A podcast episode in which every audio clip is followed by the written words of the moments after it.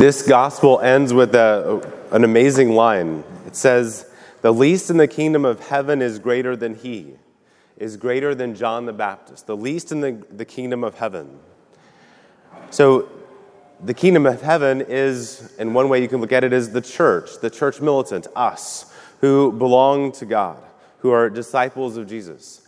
The least among us is greater than John the Baptist. And that's saying quite a lot because John the Baptist was quite amazing, right? John the Baptist was uh, born in Ain Karim.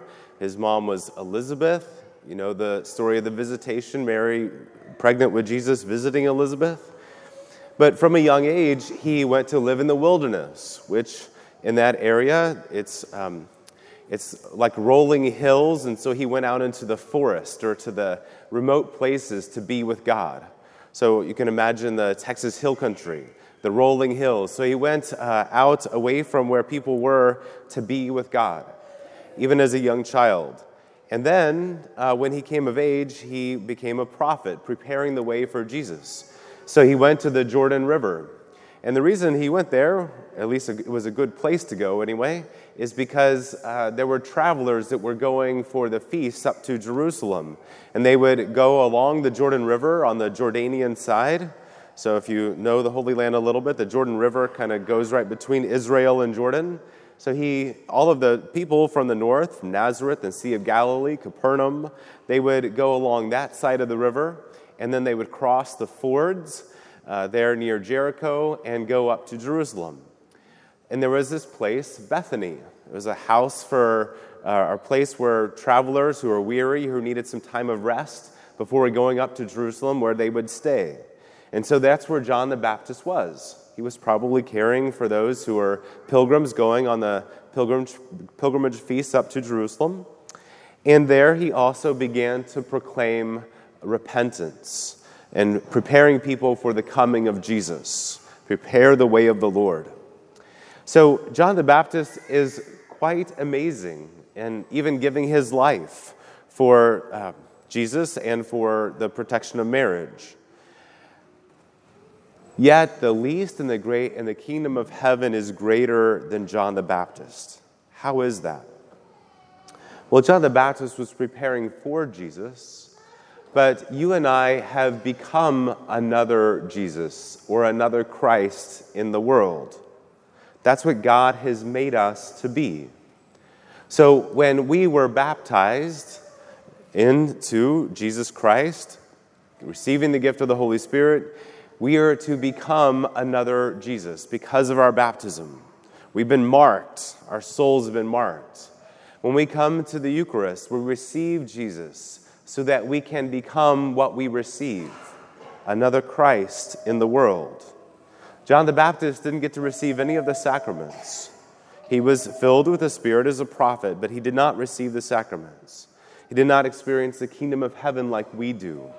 So we are to become greater than John the Baptist. So, what does this look like? I'd like to tell you a little story from my time in the Holy Land. Uh, I lived in this place uh, called Tantur. It's a small college campus. Um, there's about 50 people that live there. It's right outside of Bethlehem in Jerusalem. And uh, there's a, a, a, big wall that separates Bethlehem and the West Bank uh, from Jerusalem. And lots of workers have to cross the wall and go through the checkpoint to get into Jerusalem every day because the money and the jobs are in Jerusalem. And uh, so all of the workers from Bethlehem cross over. And it's uh, quite oppressive, actually. Uh, they're almost living like in a ghetto uh, in, in Bethlehem. Uh, but the people, they come to work every day and they work and build roads and do all of the, the kind of um, menial tasks in Jerusalem. Well, there's also workers that worked at the place where I was at. And one of those was the head chef. He's a very talented Christian man and a very joyful man. And um, so his name is Isa. Now, there was one time when they closed down the checkpoint because the tomb of Rachel is nearby, and the Jews were having a, uh, a pilgrimage, really, to her tomb. So they shut down the checkpoint, and no, none of the, the Bethlehemite people, the Palestinians, could cross the border. And so, uh, but Isa came and he stayed on our campus. as our chef. And he also then, well, there's some soldiers that came and were on the rooftop of our buildings, so to keep everything safe. Um, and these soldiers were, had their automatic rifles that they were carrying around in our hallways.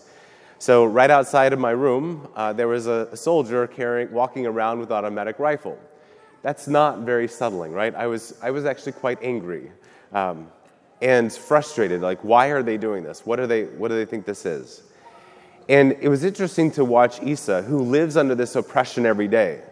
He took uh, coffee and sweet bread to the soldiers, he took them meals, uh, and he just conversed with them and, and shared God's love with them in his joyful way. So that was the first day. The second day, as they were getting to know each other, they said uh, to him, Well, so where are you from? He said, I'm from Bethlehem. And they kind of took a step back. You're from Bethlehem? We've never met anybody from the West Bank, from Bethlehem. Uh, and so they started to talk and uh, get to know each other better. And then by the third day, they were taking selfies and giving each other hugs. They had become brothers, right? Over food and coffee. What is striking to me about that is uh, many times going through the checkpoints or just with the soldiers there, I was getting angry and frustrated. And, but I was only there for three months. Isa lives under this.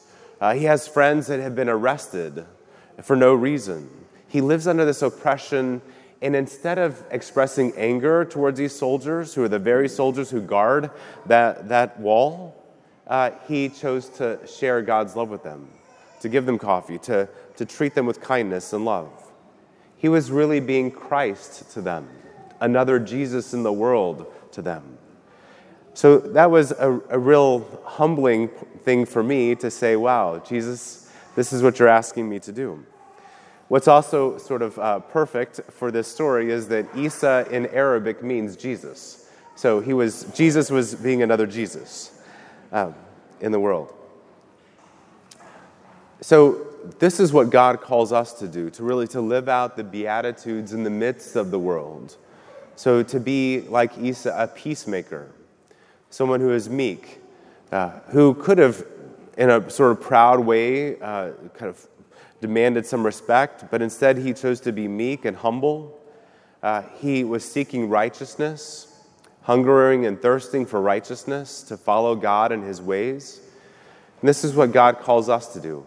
In our first reading, we get a, some kind of an analogy, a glimpse of what this looks like.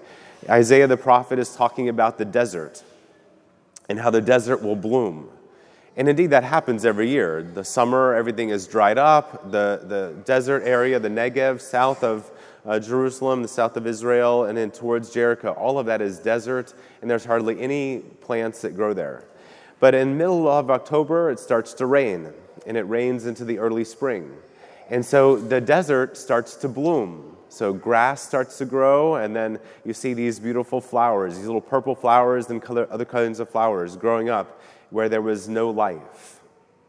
This isn't an, uh, um, what God wants to do, is just to make flowers grow in the desert, right? This is a spiritual analogy that God wants life to bloom in a place where there is no life.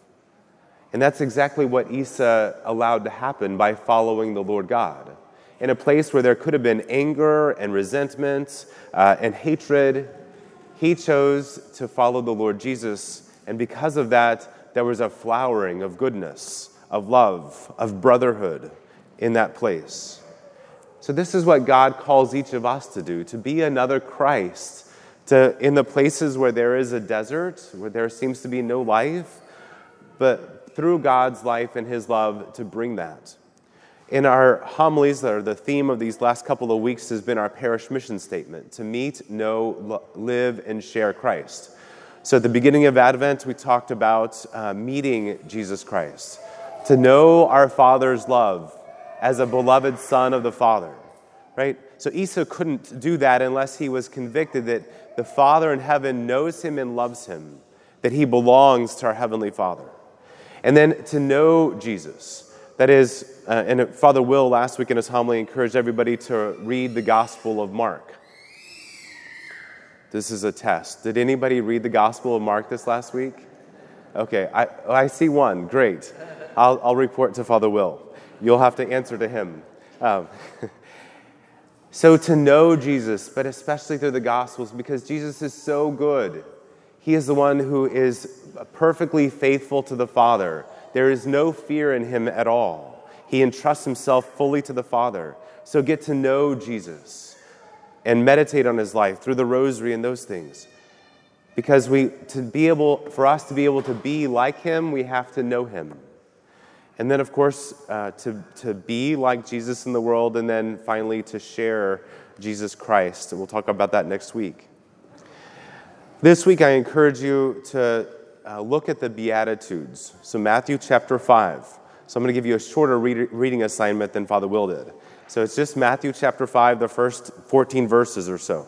Read the Beatitudes this week and ask the Lord to show you what, in what way is He calling you to, to be Christ in the world, uh, to be another Jesus in the world, to make the desert bloom.